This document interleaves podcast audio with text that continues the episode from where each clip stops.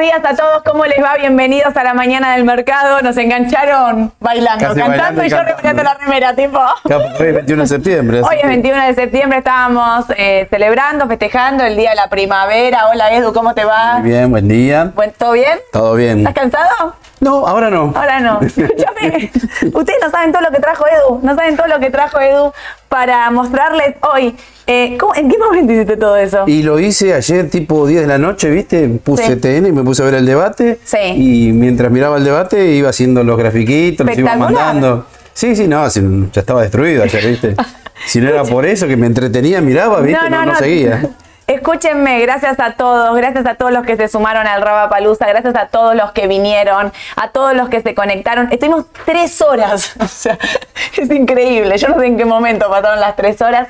Quiero aclarar y quiero, eh, porque sé, me enteré que hubo gente que llegó tarde y no los dejaron subir. La bolsa de comercio había cerrado la puerta. Eh, nada, no, no lo podíamos creer. Nosotros arriba estábamos, yo no, porque estábamos ya arriba del escenario, pero sé que todo el equipo de Raba arriba está- estaba haciendo presión para los que no los dejaban entrar, que los dejen, pero bueno, quiero que entiendan que no, no pasaba, no era nuestra la decisión, obviamente, por mí, ya saben, por todo el equipo de Raba, era entren todos, nos acomodamos, nos portamos bien, vamos a hacer prolijo, nos sentamos en el piso, pero la bolsa de comercio decía que no, eh, que ya el horario estaba cerrado para, para ingresar, así que Sé que muchos le dejaron sus datos a Pamela. Quería empezar aclarando esto porque a los que no pudieron entrar, yo los voy a estar llamando personalmente y les voy a estar ofreciendo que vengan acá a la oficina a conocernos a todos y que puedan venir a charlar un ratito con nosotros en modo de recompensa por, eh, por esta decisión que tomaron ayer. Igual agradecerle a la Bolsa de Comercio por, eh, por habernos brindado del espacio. Adelmo Gaby apareció en el medio de la transmisión en vivo. ¿La vieron? El que no la vio, hoy vamos a, la van a capitular, porque son, claro, tres horas. Si no la viste, Claro. ya mirás, te dura tres horas y media y te querés morir. Pero mm, Adelmo Gaby aparece en el medio de, de- de la nada, digamos, se enteró que había una multitud de gente ahí en, un, en una sala, vino, se presentó, estuvo charlando un montón. En un momento dijo que no tenía IPF. Le preguntamos por los papeles, dijo que no tenía IPF. No saben. Casi quedó seca ahí en el medio del vivo, porque ¿por qué no tenés IPF? ¿Qué- Claro. ¿Qué, pasó? ¿Qué está pasando?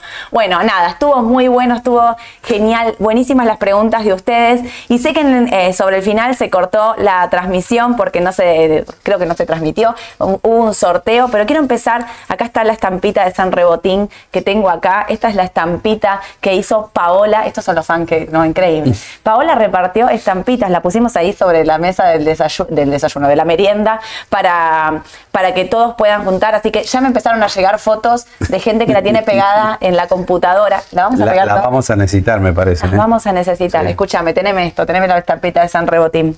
Estos tengo puesto un pin. Yo tengo puesto un pin que dice: el mercado siempre da oportunidad. Y otra seguidora también, Gisela, que trajo pins. Diga, eh, vos tenés uno también ahí, ¿no? Comprar con el rumor, vender con la noticia. Me encanta, la verdad. Para tenerlo en cuenta. en Comprar con el rumor, vender con la Ojo, noticia, ¿eh? ¿no? Sí, sí. Hoy es la noticia de la Fed. Sí, Bueno, sí, sí. Terrible, ¿no? Ahora me vas a estar contando, me vas a estar contando. Y Raba había hecho remeras, que hizo un sorteo. Yo tengo una acá, no te enamores de un papel. Estas son las remeras que estuvimos dándoles a los que ganaron. La verdad es que recibimos regalos. Eh, hubo, eh, tenemos un, un cliente que vino la hija desde Mendoza, eh, que tiene eh, Una una, bodega. bodega. que nos invitaron. Así que la verdad es que entre los regalos que recibimos eh, y las invitaciones que también nos hicieron, pero me quedo con lo más importante, que fue todos ustedes viniéndonos a agradecernos, agradecernos. Y la palabra que más escuché ayer fue gracias Sole, gracias Sole, gracias por acercarnos al mercado de capitales, no invertía. Una de ustedes me dijo que se anotó en un máster en finanzas, que se está dando esa oportunidad. Así que yo quiero que sepan que con eso, para mí, me recargaron las pilas, obviamente, pero eh, creo que es la mejor recompensa que pudimos tener todos. O sea, vamos a seguir dando todo, vamos a seguir esforzándonos para siempre subir la calidad de la información que, que les brindamos, pero realmente creo que fue Sí. eh, Emocionante, ¿no? Emocionante. sí, Lo veo a Edu con los ojos llenos de lágrimas, sí, sí, sí. porque no sé, o sea, no sé cómo explicar que la devolución fue Sí, sí, sí. de verdad Fue estamos, genial. Estamos emocionados porque Edu, la verdad que Edu que tiene ayer estaba el cliente de Edu Real, 21 años trabajando eh, y dándolo todo. Y encontró esta manera de compartir la información de todo lo que sabés con todos. Así que yo también estoy emocionada, sí. Porque saben que empezamos la mañana del mercado con un montón de dudas, de decir, podremos comunicar lo que realmente queremos, podemos decirle a la gente que el mercado de capitales es para todos, basta de esta historia de es para pocos, eh, no es para vos, sí, es para todos, no todos los instrumentos son para todos, pero sí que el mercado de capitales es para todos, para todo el mundo, y esa era la propuesta de la mañana y obviamente eh, creo que lo estamos logrando y creo que ayer fue la demostración, qué bien que nos hizo tener contacto con ustedes para decir es este el camino, vamos por este lado y vamos a seguir Así que ya se imaginarán, estamos pensando en el Palusa 2. Voy a devolver esto. Ahora sí. Un poquito calor, ¿no? Hace calor, ¿no? ¿Estás bien? Sí, ¿Un vasito de agua? Pues después, después. Un vasito de agua nos van trayendo y si nos pueden prender un poco el aire acondicionado. Miren, yo dejé el celular acá, tirado en el piso. Bueno, gracias, gracias a todos. Pero mientras nosotros hacíamos este, este evento, estaba, a la noche estaba el debate de los vicepresidentes, que te digo duró menos que nuestro vivo. Sí, sí, lo apuraron, ¿viste? En un momento sí, dale, apurate, se terminó el tiempo. Dale, dale, que nos tenemos que ir. Em, ¿Cómo se llama esto? Bueno, estuvo, yo no lo vi, voy a ser honesta, no vi el debate. Vos lo viste un rato, ¿qué pensaste del debate? Eh, lo vi, fue duro, picante, em, muy agresivo lo vi a Rossi. Em, y salió, me parece, muy bien parada. Este, Gracias. La hermana de gracias, muchas gracias. Milay, ¿no? Sí. Eh, no, no, eh, no la, vicepresidenta, la vicepresidenta eh, Patricia, eh, el nombre. Eh, Victoria Villarreal. Victoria Villarreal. Salió bastante bien parada y las encuestas televisivas daban que ganó por el 50%. Mira. Sí, sí, sí, en el debate sí.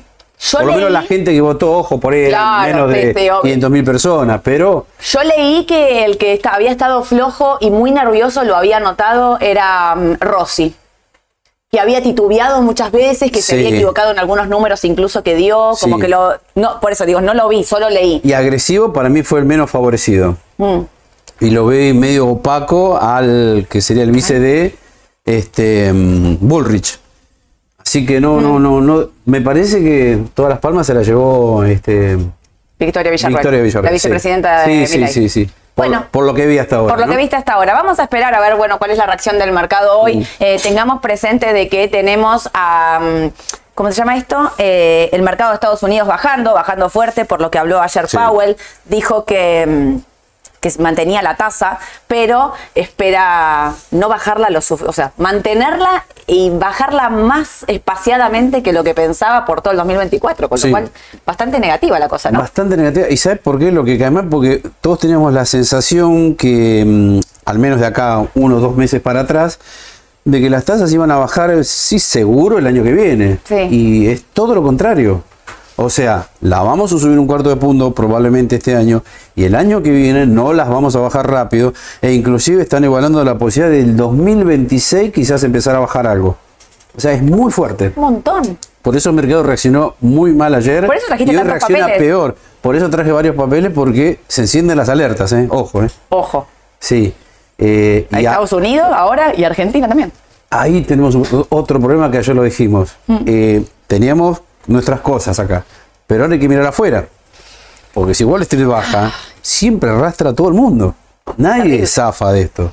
Es el faro de los mercados. O sea que si cae fuerte, todos van a acompañar. Menos más, pero me parece que todos vamos a acompañar para abajo. Terrible. Pero vamos a empezar a Edu por Argentina. El dólar. ¿Sabías que leía mientras estaba acá una nota que decía em, que se, eh, llegó el tiempo límite para el dólar, para eh, la tranquilidad del dólar? Digamos, decía, hasta acá llegó. ¿Por qué? Me visto acordar lo que vos decías, de arrancó el tiempo límite, digamos. ¿Sabés que sí? Sí. El vencimiento de los plazos fijos. O sea, si vos hoy, que es 21, renovás un plazo fijo, lo renovás ya post elecciones. En inglés, time is up. Sí. Se acabó el tiempo. Ahora sí.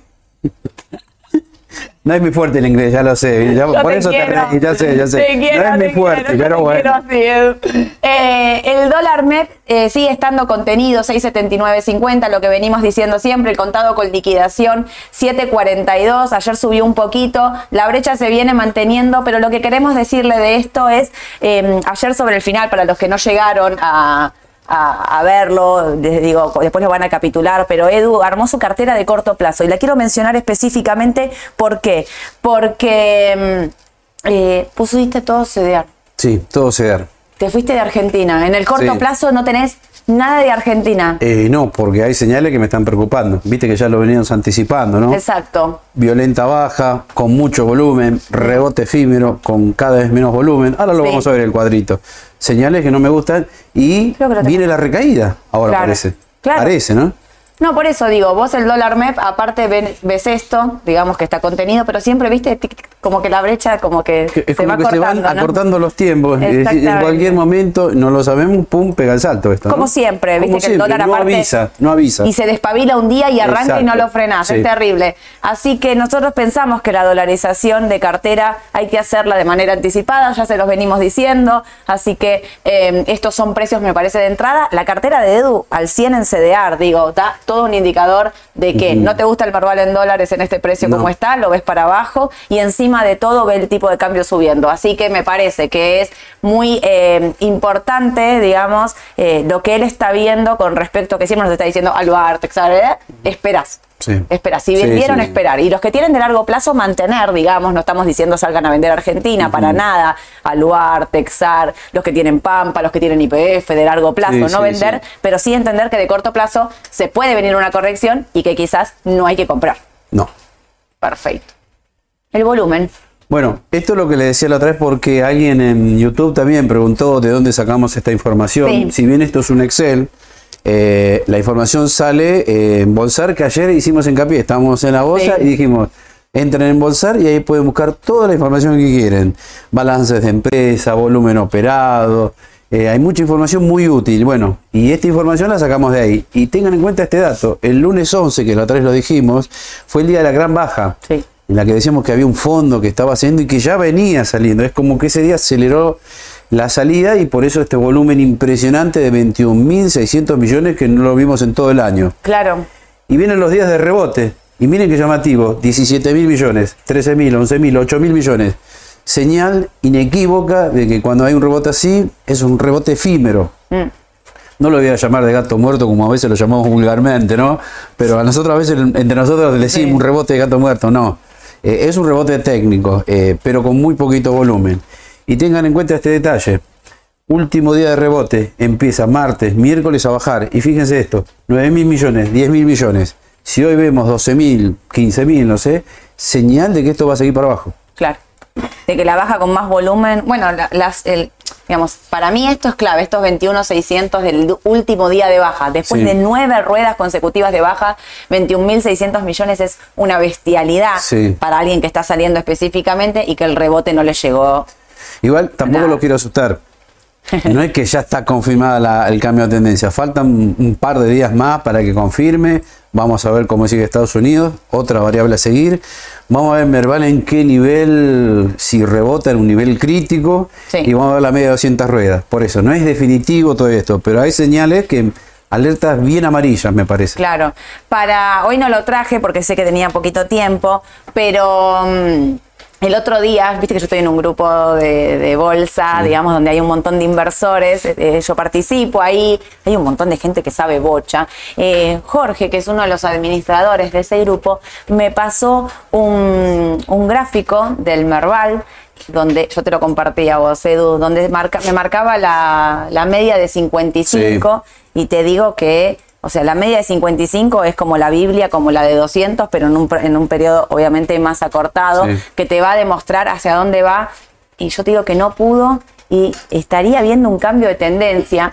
No lo traje hoy porque teníamos poquito tiempo y me parece que requiere más explicación, pero el martes ya le pedí permiso a Jorge para poder poner su gráfico porque me pareció que estaba buenísimo y sobre todo cómo va demostrando que puede haber un cambio de tendencia en el Merval en dólares, así que hay que estar muy atentos a lo que pasa en las próximas ruedas que me parece que van a ser claves. Exacto. Claves en, en precios y en volumen, ¿no? Bien. El bonito, AL30 Comencemos. en dólares. Ot- Otra cosa que me llamó la atención, porque cuando uno ve que salen fondos de afuera, salen de acciones. Sí. Pero también salen de otros instrumentos. Bonos en dólares, bonos con SERP, bonos dólar link. Por eso es que el rebote, que nosotros lo dijimos, puede haber un rebote en el L30D, en, los bonos con SER, dólar link, que son instrumentos buenos de corto plazo, si la inflación sigue en alza.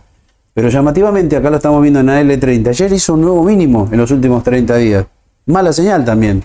Y acá, como verán, si bien las medias no fueron cortadas a la baja, están insinuando que pueden llegar a cortar. Así que atención. Con Sol hablamos la otra vez de los 28 dólares que podría tocar el AL30D. Yo no lo veía. Pero ahora me empiezo a plantear la duda. ¿Iremos a 28 dólares? Y viste, Sí. yo te dije, ahí yo no compraría, no me daba para comprar. Sí, yo esperaría ahora. Si Sí. van a comprar, yo esperaría. No solo por la intervención que está haciendo el gobierno, sino también cómo está la tendencia afuera en Estados Unidos. Obvio, y sí, O sea, las- no- la nos, a ver, la, eh, la que, que Estados Unidos mantenga su tasa a largo plazo tan alta, eh, encarece a todo el mundo. Es malo para todos los Es bonos del malo para todo el mundo, no para los emergentes, ni que hablar. Claro, ni que hablar, exacto. Eh, Edu se refiere a las medias, a estas liñitas rojas y verdes que ven acá. Fíjense que acá cuando sube la roja, cruza la verde para arriba. Esto es una tendencia alcista. Y Edu lo que está diciendo es que acá la roja y la verde se están achicando y que si la roja corta la verde para abajo, va a ser una señal de venta. Así que eso es lo que estamos mirando en este gráfico y a lo que hay que tener cuidado. Y que por ahí va a acompañar acá 27.50, la media de 200. Bueno, ¿Quién justo la dice? media 200. Va todo ahí, ¿eh? Sí. Va todo ahí. Pampa. Pará. Pampa. Primero voy a controlar una cosa. Sí, está. está Están los está. dos, están los bien, dos. Bien, porque la otra vez no lo mostramos, el que No. viene a continuación, ¿no? Eh, Pampa, eh, a ver, quiero ser lo más objetivo posible. Yo sé que acá coincidimos varios que Pampa es una buena opción de largo plazo. No me cabe duda, muy buena empresa, ¿eh? Bueno, pero analicemos de corto plazo. Veamos el contexto actual y qué puede pasar en los próximos días y próximas semanas. Ahí la cosa está complicada. Y no es con Pampa, es con todo el mercado. ¿eh? No Ah. es que uno no le guste Pampa como empresa, es muy buena. Pero por los gráficos da la sensación que tuvimos un rebote técnico. Acá se vio bien clarito. Sí. Eh, y hoy está en el pre, me parece arrancando para abajo. Con lo cual es Creo como que que, sí. la, la- podría venir una nueva recaída. Estemos atentos porque tenemos señales de venta en el MACD. Acá fueron sí cortadas las medias de 21 barra 42. Bueno, vamos a ver qué pasa acá ahora otra vez en la zona de 35, perdón, 36, 37 dólares. Es clave. Son claves, ¿eh? Si la rompe en los próximos días, en las próximas semanas, esa va a ser la señal definitiva que hay un cambio de tendencia. Yo a Pampa lo veo en el pre 0,8 abajo, 40 dólares, redondito. Mm. Por eso, 40. hay señales, como les dije, amarillas, alerta. Claro. No es definitivo todavía, pero ojo. Ojo. Si esto no rebota rápido, eh, sería una mala señal. Sí. Y si querés vamos al otro que se los debía de la otra este vez. es el que nos debías. Miren qué llamativo. Yo no sé si van a coincidir conmigo, ¿no? Pero en enero del 2018, cuando Pampa llegó a 72 dólares, a mí siempre me dio la impresión, había tanta euforia, tanto volumen en el mercado, que yo decía, me parece que el mercado está sobrevaluado.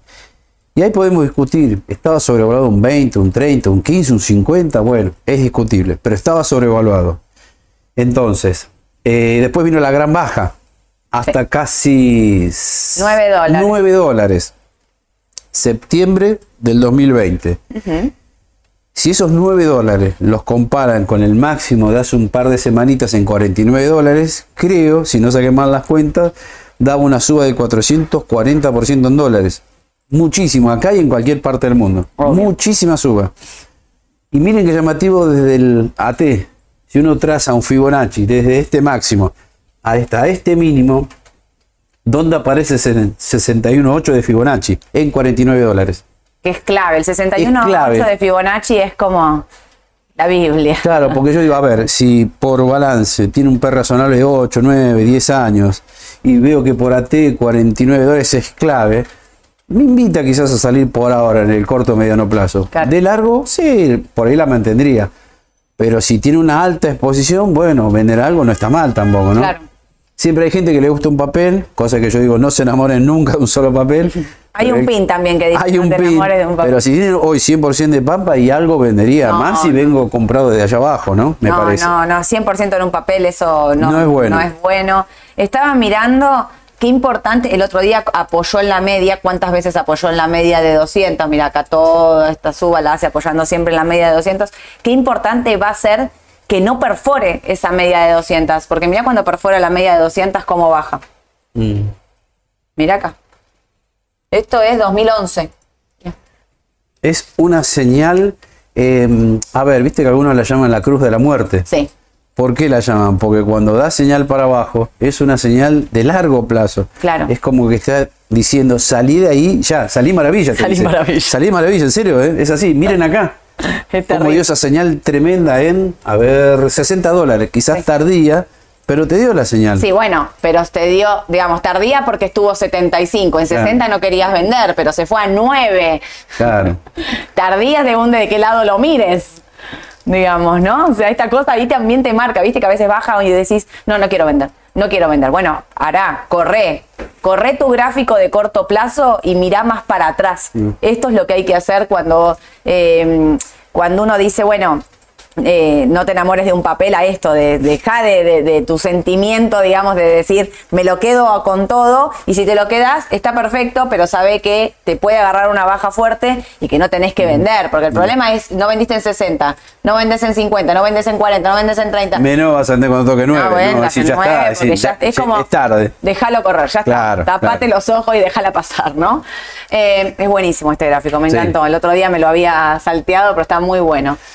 Y acá macro, Macro. Bueno, ayer ¿Cómo hablamos está? bastante de los bancos. Sí. hay gente que dice yo apuesto a los bancos porque si bien son opciones quizás hasta peligrosas, agresivas, y me parece bien, porque no todos tenemos que pensar lo mismo de los papeles. Hay Obvio. gente que ya quiere comprar bancos porque los buen precio está perfecto. Simplemente lo que nosotros queremos transmitirles es lo que vemos en los gráficos, nada más. Después cada uno decide. Claro. Eh, a mí personalmente no me gustan los bancos y con Soledad también coincidimos. Coincidimos bastante acá, me parece también. Sí. Por este tema de no sabemos qué va a hacer el nuevo gobierno. Si es Bullrich, si es Milley, qué van a hacer con las LELIC. Sé que en el mercado varios economistas dicen lo de las LELIC es una bomba de tiempo. sí, sí. Es una, alguien lo va a tener que arreglar. Ayer lo contamos, 74.500 millones de deuda eh, en pesos es la deuda de, de, de LELIC, letras, bonos, 74 mil millones de dólares. O sea, ni, ni el préstamo al Fondo Monetario Internacional tuvo esa, esa dimensión. Digo, para que entendamos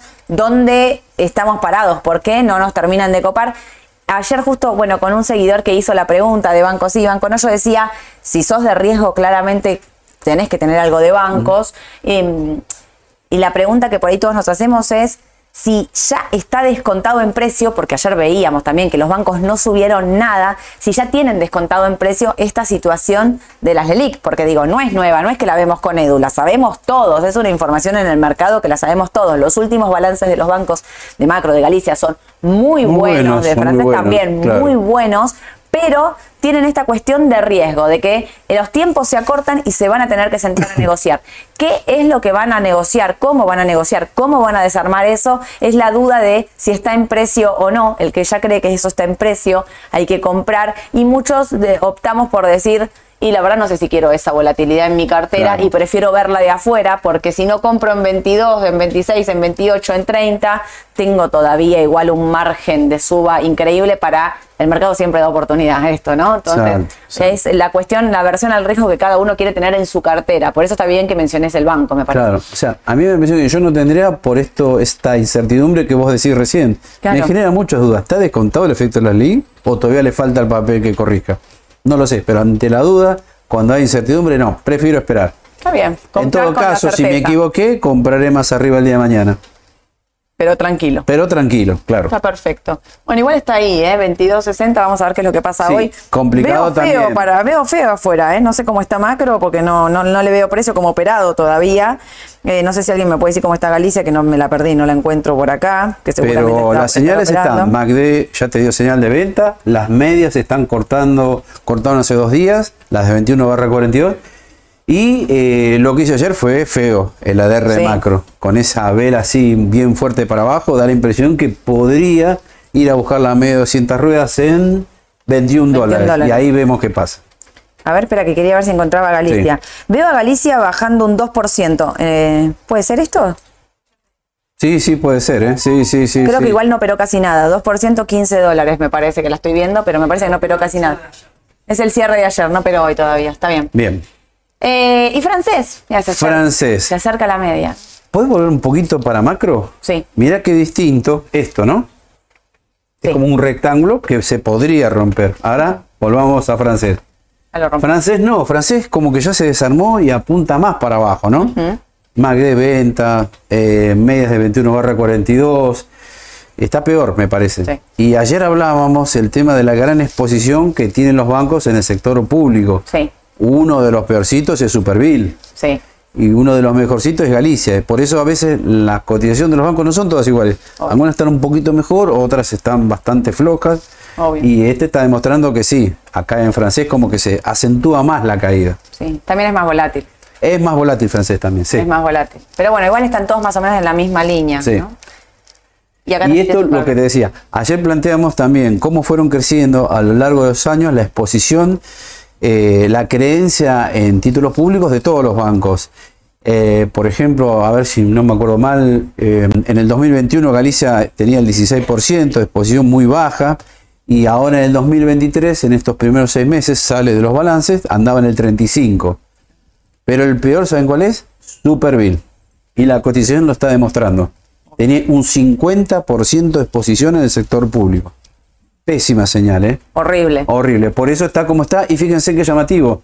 Había cortado la media 200 ruedas. Y siempre les decimos lo mismo. Que un día la corte no quiere decir que hay que salir corriendo tampoco, No. ¿no? Bueno, volvió, estuvo ahí. Nuevamente está por debajo. Fea señal. Mm. Si pasan 3, 4, 5 días más así Claro. por debajo, hay que Como salir. acá, mira. 1, 2, 3, 4, 5. Y ahí el sexto corrige. 1, 2, 3, 4, 5, 6, 7, 8, 9, 10, 11. Ahí, pero mira, siempre hay cortito. Esto es Claro. importante, que las velas no sean grandes. Y otra cosa, fue la que más cayó de los máximos en Sí. términos porcentuales si uno compara con la caída de otros bancos. Sí, O sea, de los bancos es el peor de todos. el que menos te gusta. Sí, sí, el sí. que menos le apuntas, digamos. ¿Y si lo comprará Galicia? De repente, Bueno, ¿te acordás que- volví.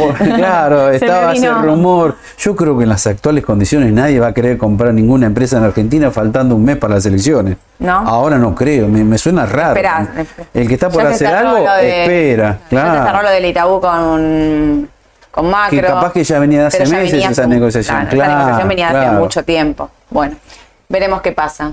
Cepu. Central Puerto, otra empresa muy buena, coincido con Alejandro, Fundamental, buenísima.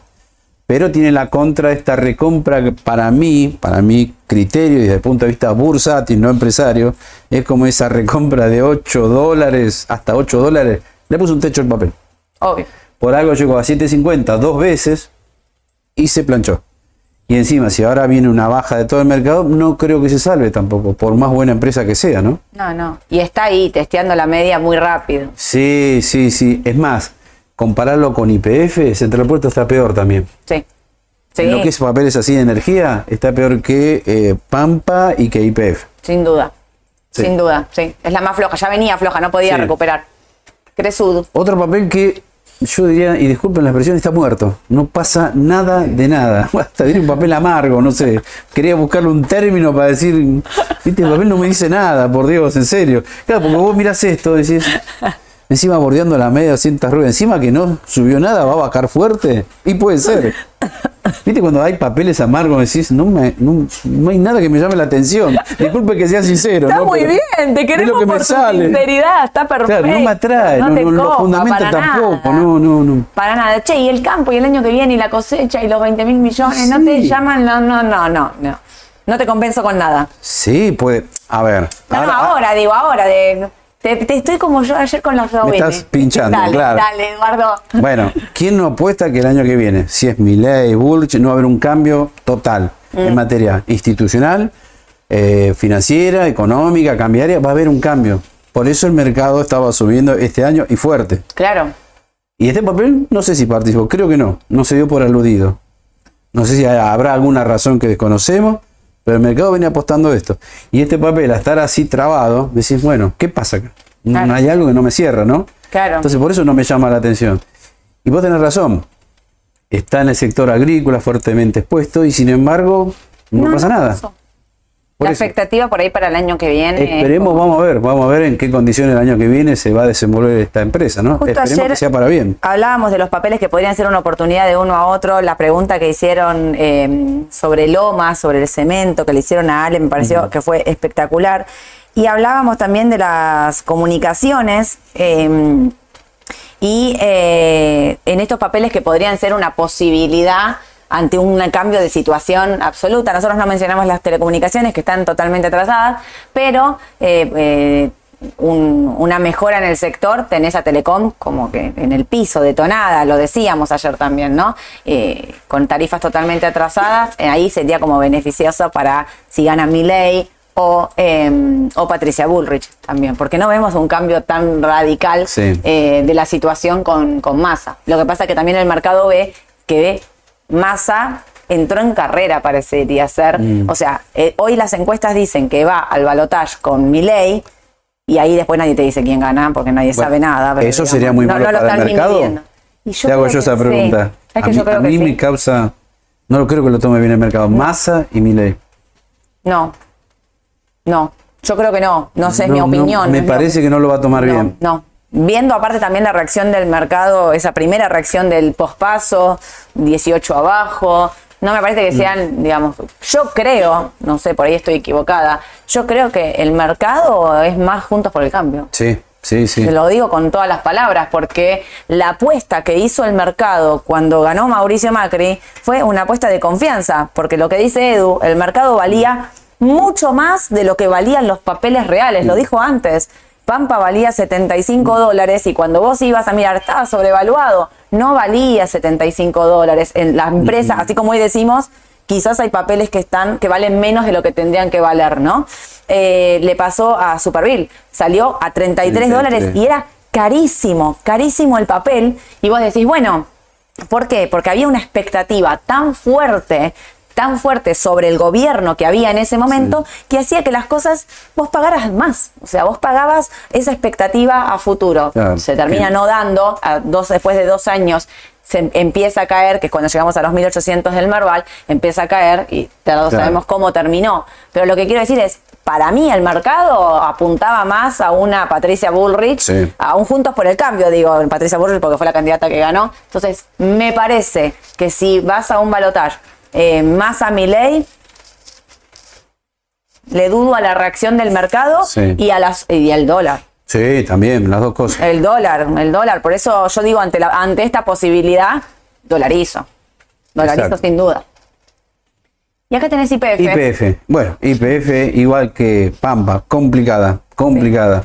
Eh, apunta también a la baja. Vamos a ver, definen la media de cintas ruedas, ¿eh? Define. Define, por eso digo, hay que esperar, no sé si un par de días, un par de semanas, pero estemos atentos a este nivel de, ya te digo, a ver.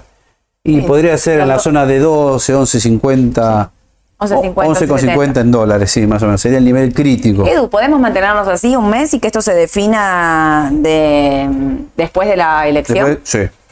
¿Podría lateralizar así? Tipo ida, Sí, vuelta, lo, va, lo- viene. lo ida. mejor que nos podría pasar es que no caiga fuerte eh, a la expectativa de lo que pasa el 22 de octubre, pero ahora tenemos la variable externa, que es Estados Unidos, ¿no? Claro. Vamos a ver, porque por ahí nos mantenemos, pero si afuera la baja se acentúa, quizás nos termine golpeando también. Exacto. Sí, sí, por eso digo, me parece que podría lateralizar, sí, Y podría. definir en las después de las sí, elecciones. sí. También hay que tener cuidado con eso.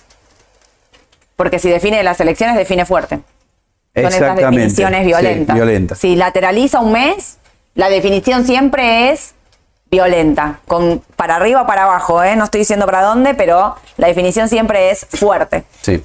Podría ser. Vista. Qué interesante papel, porque hace unos días yo también la recomendé por la suba del precio del petróleo, que para mí va a seguir subiendo Mm. a 100 dólares. Y fue, si yo lo comparo con el resto de los papeles argentinos, me parece que fue de lo mejorcito. Sí. No cayó nada, es más, fue a buscar nuevos máximos. Superó los 28, nos hizo un poco el ole ahí también Oh, porque cayó. se mete abajo. Claro, no sé si por la caída de los papeles argentinos también, ¿no? Puede ser. Pero si es por el precio del petróleo, el papel puede seguir subiendo.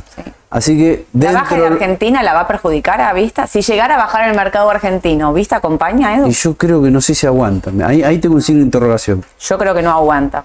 Aguanta mejor que las que, o sea, Eh, exacto. como el día de la baja fuerte, digamos, del mercado, baja menos, pero Claro, baja. Porque no hay ningún indicador que me diga esto apunta mal para abajo. No. Hasta ahora no aparece ninguno. Y si Argentina se complica más, bueno, en el peor de los casos vamos a buscar otra vez los 24, 25 dólares. Pero eh, se está no- manteniendo Sí. por ahora bastante bien. No me gusta igual esto, uno, dos, tres, cuatro, cinco veces testeado los 28 y no puede, no puede. Sí, no el puede. día que lo pase, lo pasa con todo. Sí, yo pensé que era cuando Yo superó también. hace unos días los 28, ¿no? Pero Mandamos bueno. alerta incluso. Sí, pero sí, fue una pudo. falsa alarma. No te digo que hoy está bajando, me parece aparte. En el premio me parece que va para abajo, vista está. Bueno, eso es 26 malo de corto plazo, ¿ves? Ah, nada, poquito, 0,2. Bien. Bueno, habrá que ver entonces. Bueno, pero el que tiene vistas sabe que acá podés zafar quizás. para comprar esperaría. O que pase los sí, 28 sí. o que vuelva acá a 24 y medio. Exacto. Ojalá que no, pero digo, esperaría para comprar. Petrobras. PBR, bueno, también la recomendamos y yo la tengo en cartera de corto plazo porque creo, con muchos especialistas afuera, que el petróleo apunta a 100 dólares. Sí. Todo porque, bueno, Arabia Saudita, eh, Rusia están haciendo recortes de producción y eso hace que el precio del petróleo siga subiendo. Por algo también la Fed está preocupada porque si sube el petróleo, eso implica más inflación y no sé si subir la tasa, pero por lo menos dejarla al nivel que está, ¿no? Así que si eso se cumple, PBR, Vista, ExxonMobil son las más beneficiadas. Obvio. Totalmente. A mí me gusta PBR. Yo Y puse además, Brasil. Claro, eh, afuera y como CDR. Sí. Porque si yo veo que el CCL se empieza a mover para arriba y esto por el petróleo sigue para arriba, ahí tengo un doble beneficio en pesos. La suba que tenga en el exterior más la suba que tenga el CCL. Perfecto. Y el ARGT, que este es un índice, para los que no saben, es un ETF de Argentina. eh, tiene mucha exposición a Meli. El otro día justo me preguntó alguien, no me acuerdo Sí, ahora. vos sabés que lo puse porque hay gente que no lo conoce y refleja de alguna manera lo que es el mercado argentino. Sí. Es como si habláramos tecnológicas, que ahora lo vamos a ver también el ETF, es el QQQ. Claro. Bueno, acá tenemos algo parecido, no es igual, no es toda Argentina quizás, los papeles que ustedes conocen, pero te da cierta tendencia, que es ARGT, ETF de Acciones Argentinas. Creo Sí. que la más importante es Meli, debe estar Globa, me parece también. Tiene poco, ¿sabes que estoy buscando? Ahora no me acuerdo. No son lo que tengo. ustedes conocen, Acá lo ojo. tengo, mirá. Meli, 25%. IPF, 6,5%. Galicia, 6%. Pampa, 5,5%. Macro, 4%. Eh, agro, 4,5%. Arco, que es Arcos Dorado Holding, 4%. Eh, Lithium Americas Corp, casi un 4%. SSR 3, o sea, TGS, ahí aparece Sencosud, Andina, Cepu con un 3, pero digo, el porcentaje mayor se lo lleva Meli con casi un 26, IPF con un 6 y Galicia con un 6. Gali- IPF, Galicia, Pampa y Macro, esas cuatro del mercado más, eh, más Meli. Perfecto. Lo quise traer porque primera vez que lo mostramos, queremos que conozcan que hay una opción de Argentina si les interesa, pero sepan también que no es igual que el Merval, la composición no, es la Y misma. no, por ya por tener Meli Al un tener Meli un 25, no, no coincide tanto con el Merval. el ¿no? Merval no tiene Meli. No, Porque no Meli cotiza Meli. como CDR acá en Claro, Argentina. esa es la diferencia. La gran diferencia. Y acá también me pasa lo mismo. Es como que empezamos a tener un, casi un triple techo en 48 dólares.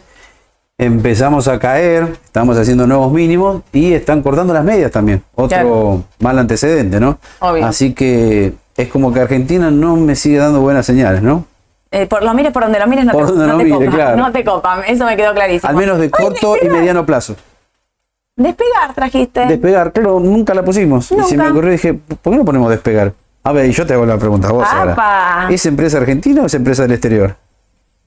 Acá cotiza con cereales del exterior. Acá lo tengo como CEDAR, o sea que es una empresa del exterior. Sí. Pero uno lo asimila como es que es una empresa argentina. Es ¿no? argentina. Es como Meli. ¿Meli es argentina o es del exterior? Eh, Si la mirás por cotización, es del exterior. pero, Pero yo me siento que es argentina. ¿Y ¿Quién lo en Mercado Libre? No, Tenari sí, es, es del exterior. ¿Es del Bueno, exterior? eh, tiene sede en Luxemburgo. Sí, bueno, pero no es Sí, argentina. ya sé, está la sede en Campana. No, Sí, la roca bueno. la tenemos acá hace 100 años. Sí, y también, sí, por eso sí, la considero argentina, pero Claro, por eso digo, son esos papeles que uno los considera argentinos, pero que no lo son, No lo digamos, son, en claro. realidad en, su cotización. Y despegar lo mismo, ¿no? lo mismo. Entonces, como nunca lo pusimos, la traemos acá porque se me está pinchando también despegar. No despega. No despega, me voy al mundo.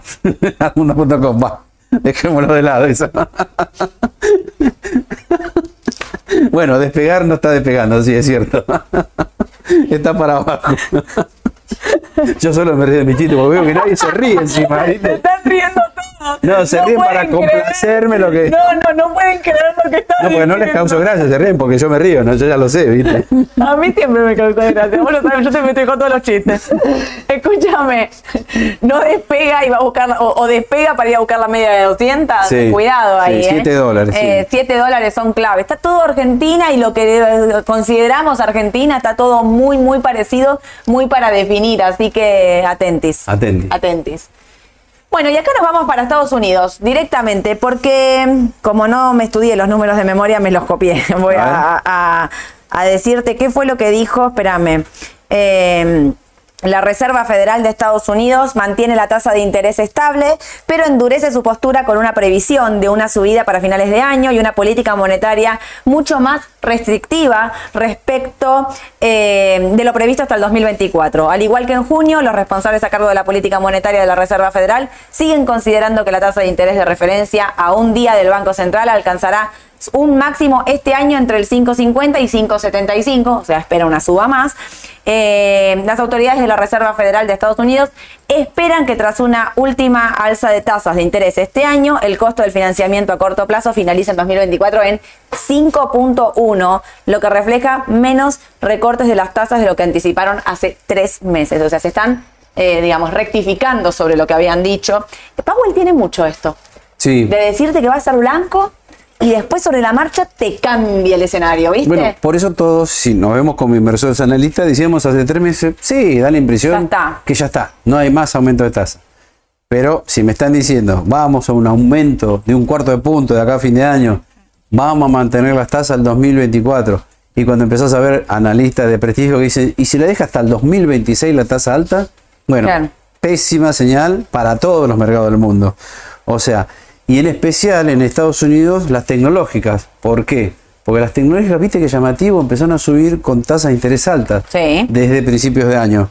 Y decía, pero se nos rompió un poco la lógica, porque las tecnológicas bajan cuando la tasa empieza a subir. Ah, Yo creo que fue más que nada por el efecto este de la inteligencia artificial obvio.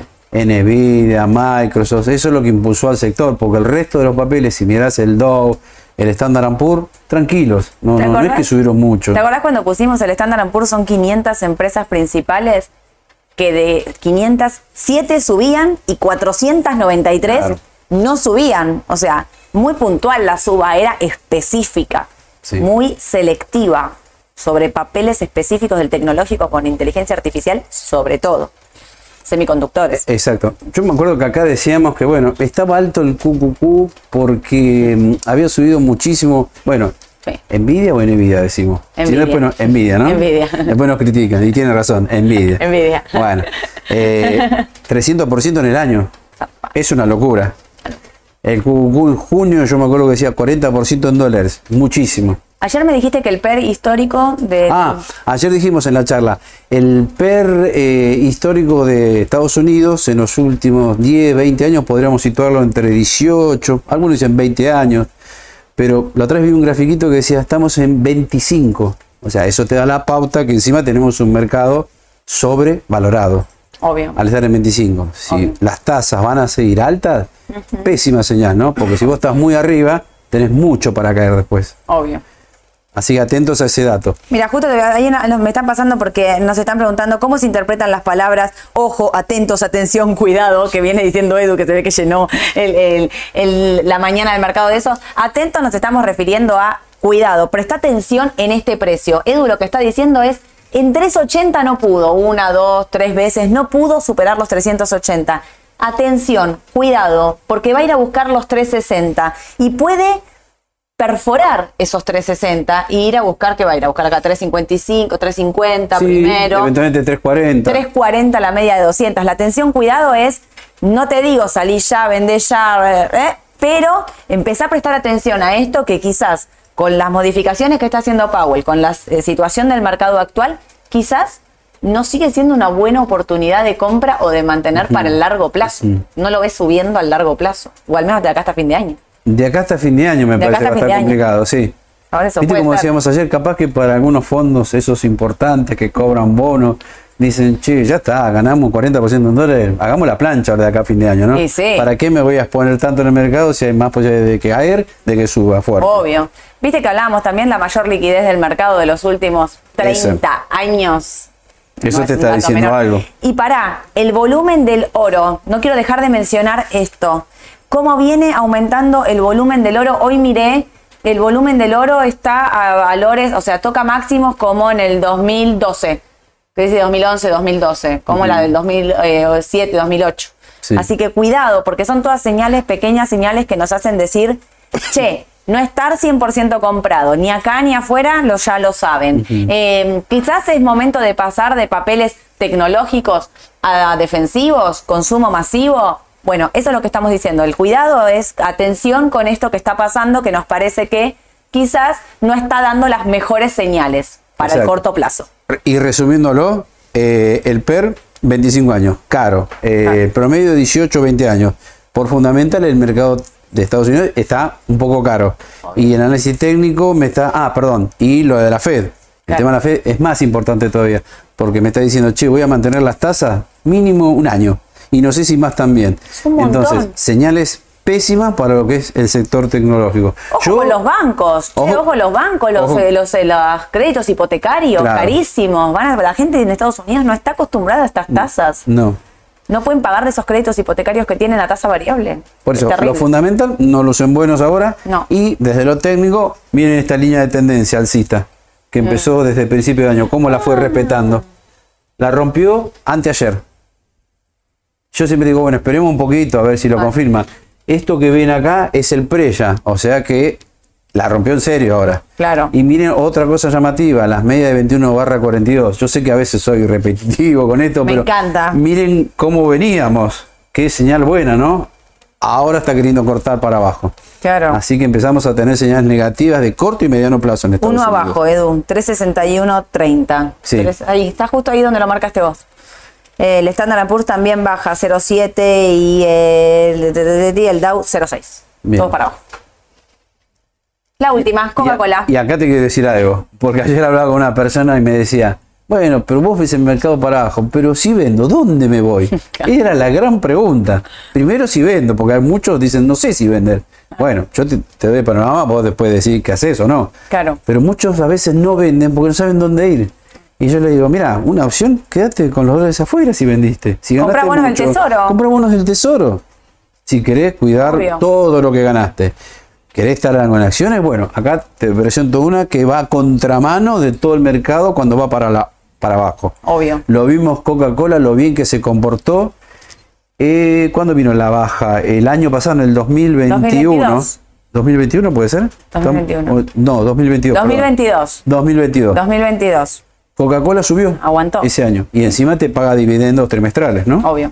Sí. Así que me parece que si querés comprar algo, andalo seguro, Coca-Cola. Y La acá- tiene Warren Buffett. Y acá en, en CDR Y acá en. Argentina, el CDR. Y encima dolarizadas. Claro, claro. Sin duda. Ah, y otra cosita, mira, te dio señal de venta. Sí. Y acá posiblemente te empiece a dar señal de compra. Perfecto. La variación es poca, o sea, estamos hablando de 62 a 58. 62, 58. Usted me puede decir, pero no gano mucho. No, la idea es no ganar, la idea es cuidar eh, lo El que capital. ganaste, el capital. Mantener. Mantenerlo, claro. Mantener, mantener es clave. Bueno, rapidito, ¿eh? Bernardo, ¿podrían especificar cómo funcionan las inversiones en el exterior desde la cuenta de Raba? Sí.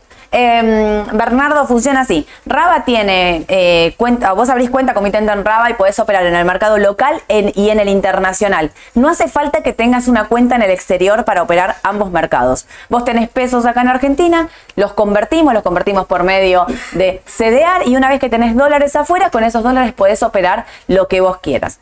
Esas tenencias quedan en el exterior o las podemos también traer y depositar acá en caja de valores. Así que vos siempre desde la misma cuenta comitente, que ahora tiene aplicación encima, espectacular, podés operar ambos mercados sin ningún tipo de problema.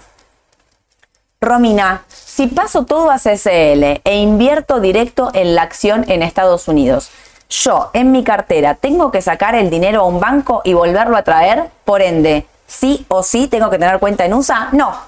Esto que acabo de explicar, si vos convertís, eh, me saco el pelo, ¿me- ¿no se me escucha? Ahí está, ah, ahí está. Oh. Listo, ahí va. Eh, perdón. Eh, si vos eh, tenés tu cuenta comitente en Raba, convertís los pesos a, a, dólares por medio del contado con liquidación de SDR, no hace falta que tengas una cuenta en un banco en Estados Unidos. No hace falta que esos dólares vayan a la cuenta del banco y vuelvan a ingresar. Siempre los seguís operando dentro de la misma cuenta comitente. No hay ningún problema. Así que no hace falta que, que, tengas una cuenta aparte. Con la misma cuenta en Raba haces todo y volvés cuando querés volver. Haces el proceso inverso venís para acá y retirás o pesos o dólares a contado con liquidación, digamos, no, siempre con la misma cuenta, no hace falta otra cuenta más. Javier, en un mercado que se mueve por las noticias políticas y resultados electorales, ¿sigue siendo confiable el análisis técnico? Yo creo que el análisis técnico que con Edu decimos siempre, aislado no lo tenemos nunca y nos sirve para saber dónde estamos parados. A mí básicamente me sirve para eso. O sea, entre todo el contexto, porque no me puedo guiar solo por noticias, rumores, digamos, todo esto. Lo que necesito también es saber, bueno, como Edu dice, che, Aluar nunca valió más de un dólar, eh, más de un dólar, vale 6.80. Cuidado con esto, me dice. Bueno, necesito ver un gráfico, saber dónde estoy parada. Si devalúan y el dólar se va a mil, eh, Aluar va a seguir subiendo. Pero digo, en el corto plazo también te sirve para ver ¿Cuándo son oportunidades de compra? Y también es un poco la profecía cumplida. Todo el mundo mirando lo mismo, todo el mundo mirando el mismo precio, todos compran el mismo precio. Todo. También tiene mucho que ver eso, ¿no? No siempre se cumple el análisis técnico, porque se basa en información del pasado, con lo cual puede fallar y falla cada tanto. Pero sí, primero miramos el análisis fundamental y después el análisis técnico. Es mm. como que análisis fundamental lo aplico para el largo plazo. Análisis técnico a veces lo uso más para el corto. Claro. Perfecto. Sí, está bien. Me mm. encanta eso. Y otra cosa, ayer hablaba con un cliente y le decía, a veces el poder de predicción es muy bueno en el largo plazo en el análisis técnico. Porque en el 2007, 2008, no sé si te acordás con la crisis de las hipotecas subprime, la media de 200 ruedas tenía serial de venta, me acuerdo, un par de meses antes. Y nadie sabía lo que iba a pasar. Yo personalmente no sabía qué iba a pasar, pero me acuerdo que lo hablaba con Juan Carlos Raba y decíamos, mira, acá hay una señal. Y los dos vimos lo mismo. Obvio. Y dijimos, puede bajar de largo plazo el mercado. Y después, a los tres meses, cuando se conoció la Lehman Brothers, no lo podemos creer, ¿no? Nunca te imaginabas esa situación. Nunca, pero el tema de las hipotecas subprime estaba. Lo que pasa es que no sería la superficie, la luz. Es como Pampa vendiendo en 60 dólares, cortándote la media. Claro. no te anticipaba la debacle del 2019, claro, pero te decía hay veces que, no tenés la noticia al toque, pero a veces el análisis técnico de largo plazo es más predictivo. Obvio, totalmente. La última, Edu. Bernardo. Buenas. Ayer presencié el evento de manera virtual, excelente, y me queda una duda. Yo tengo el 100% de mi cartera en ONs por una razón de perfil. ¿Por qué ven tanto riesgo en el instrumento? ¿Sabes a mí qué me pasa con las ON? Pero ayer vieron que me hicieron un montón de preguntas con ON y demás. A mí me pasa con las ON que mm, a veces ustedes piensan, tengo dólares, ¿no? Bueno, que rindan algo y lo, entonces lo ponen en una ON. Y a veces el rendimiento de la ON es 3, 4, 5%, 6%. Y entonces yo, yo a alguien le pregunté, ¿vos tendrías el 100% de tu inversión en ON? ¿Por qué? No. Esto me pasa también, yo a veces escucho de, tenía dólares en la caja de ahorro y los puse en un plazo fijo. ¿Por qué pusiste tus dólares? En A veces es preferible resguardar. Y resguardar no quiere decir estar invertido siempre en todo. A veces es preferible que te quedes con liquidez. Vamos a decir, bueno, pero no rinde. Bueno, pero estás en dólares. Pará, no le quieras sacar un rendimiento a todo, absolutamente a todo. ¿Qué me pasa con las ON? Que yo digo que son empresas argentinas. Y Argentina está atravesando un momento delicado. Va a atravesar una transición para mí, sea con el gobierno que sea, va a atravesar una transición, porque no veo ni siquiera a masa pudiendo seguir con esto, porque esto está patas para arriba y estamos todos diciendo, bueno, aguanto ahora porque vienen las elecciones, pero los empresarios, los importadores, no van a aguantar cuatro años más así porque no pueden ni siquiera producir. Entonces, Argentina va a entrar en un proceso de transición. Y la respuesta es que si Argentina rinde en dólares 50% en su deuda, tiene 74 mil millones de deuda en pesos que va a tener que refinanciar o arreglar o reperfilar o no sé cómo lo van a solucionar, pero la pregunta es che, las obligaciones negociables quizás no están un poco caras con respecto a la situación, no dejan de ser empresas que están en Argentina, a las que también les van a cambiar el condicionamiento del financiamiento, las tasas, digamos, no quedan exentas de todo lo que pasa acá, por más, ayer lo dijo Ale, por más que Pampa sea un papel excelente, no deja de ser una empresa en un contexto argentino que va a estar hipervolátil. Entonces, yo a veces creo que tener el 100% de tu eh, inversión en ONs no es conservador.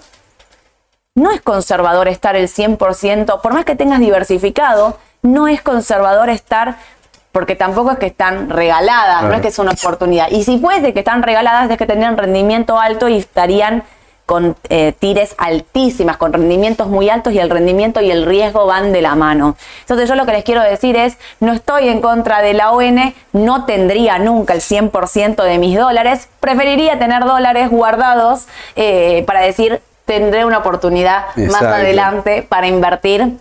Porque el mercado siempre da oportunidad. Oportunidades, Eso ayer también lo dijo Adelmo, me parece clarísimo.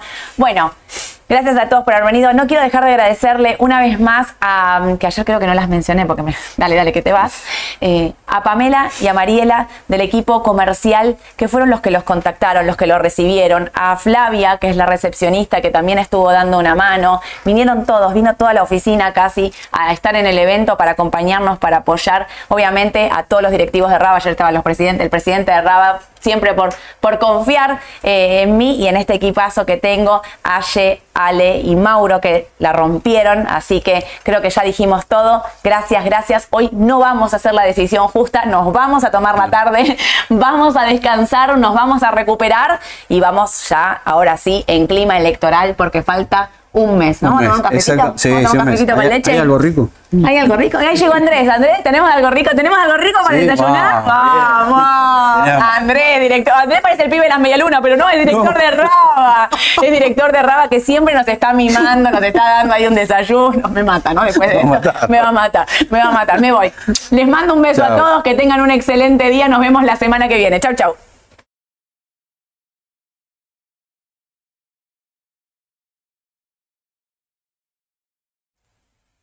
Paren, paren, paren. Me olvidé.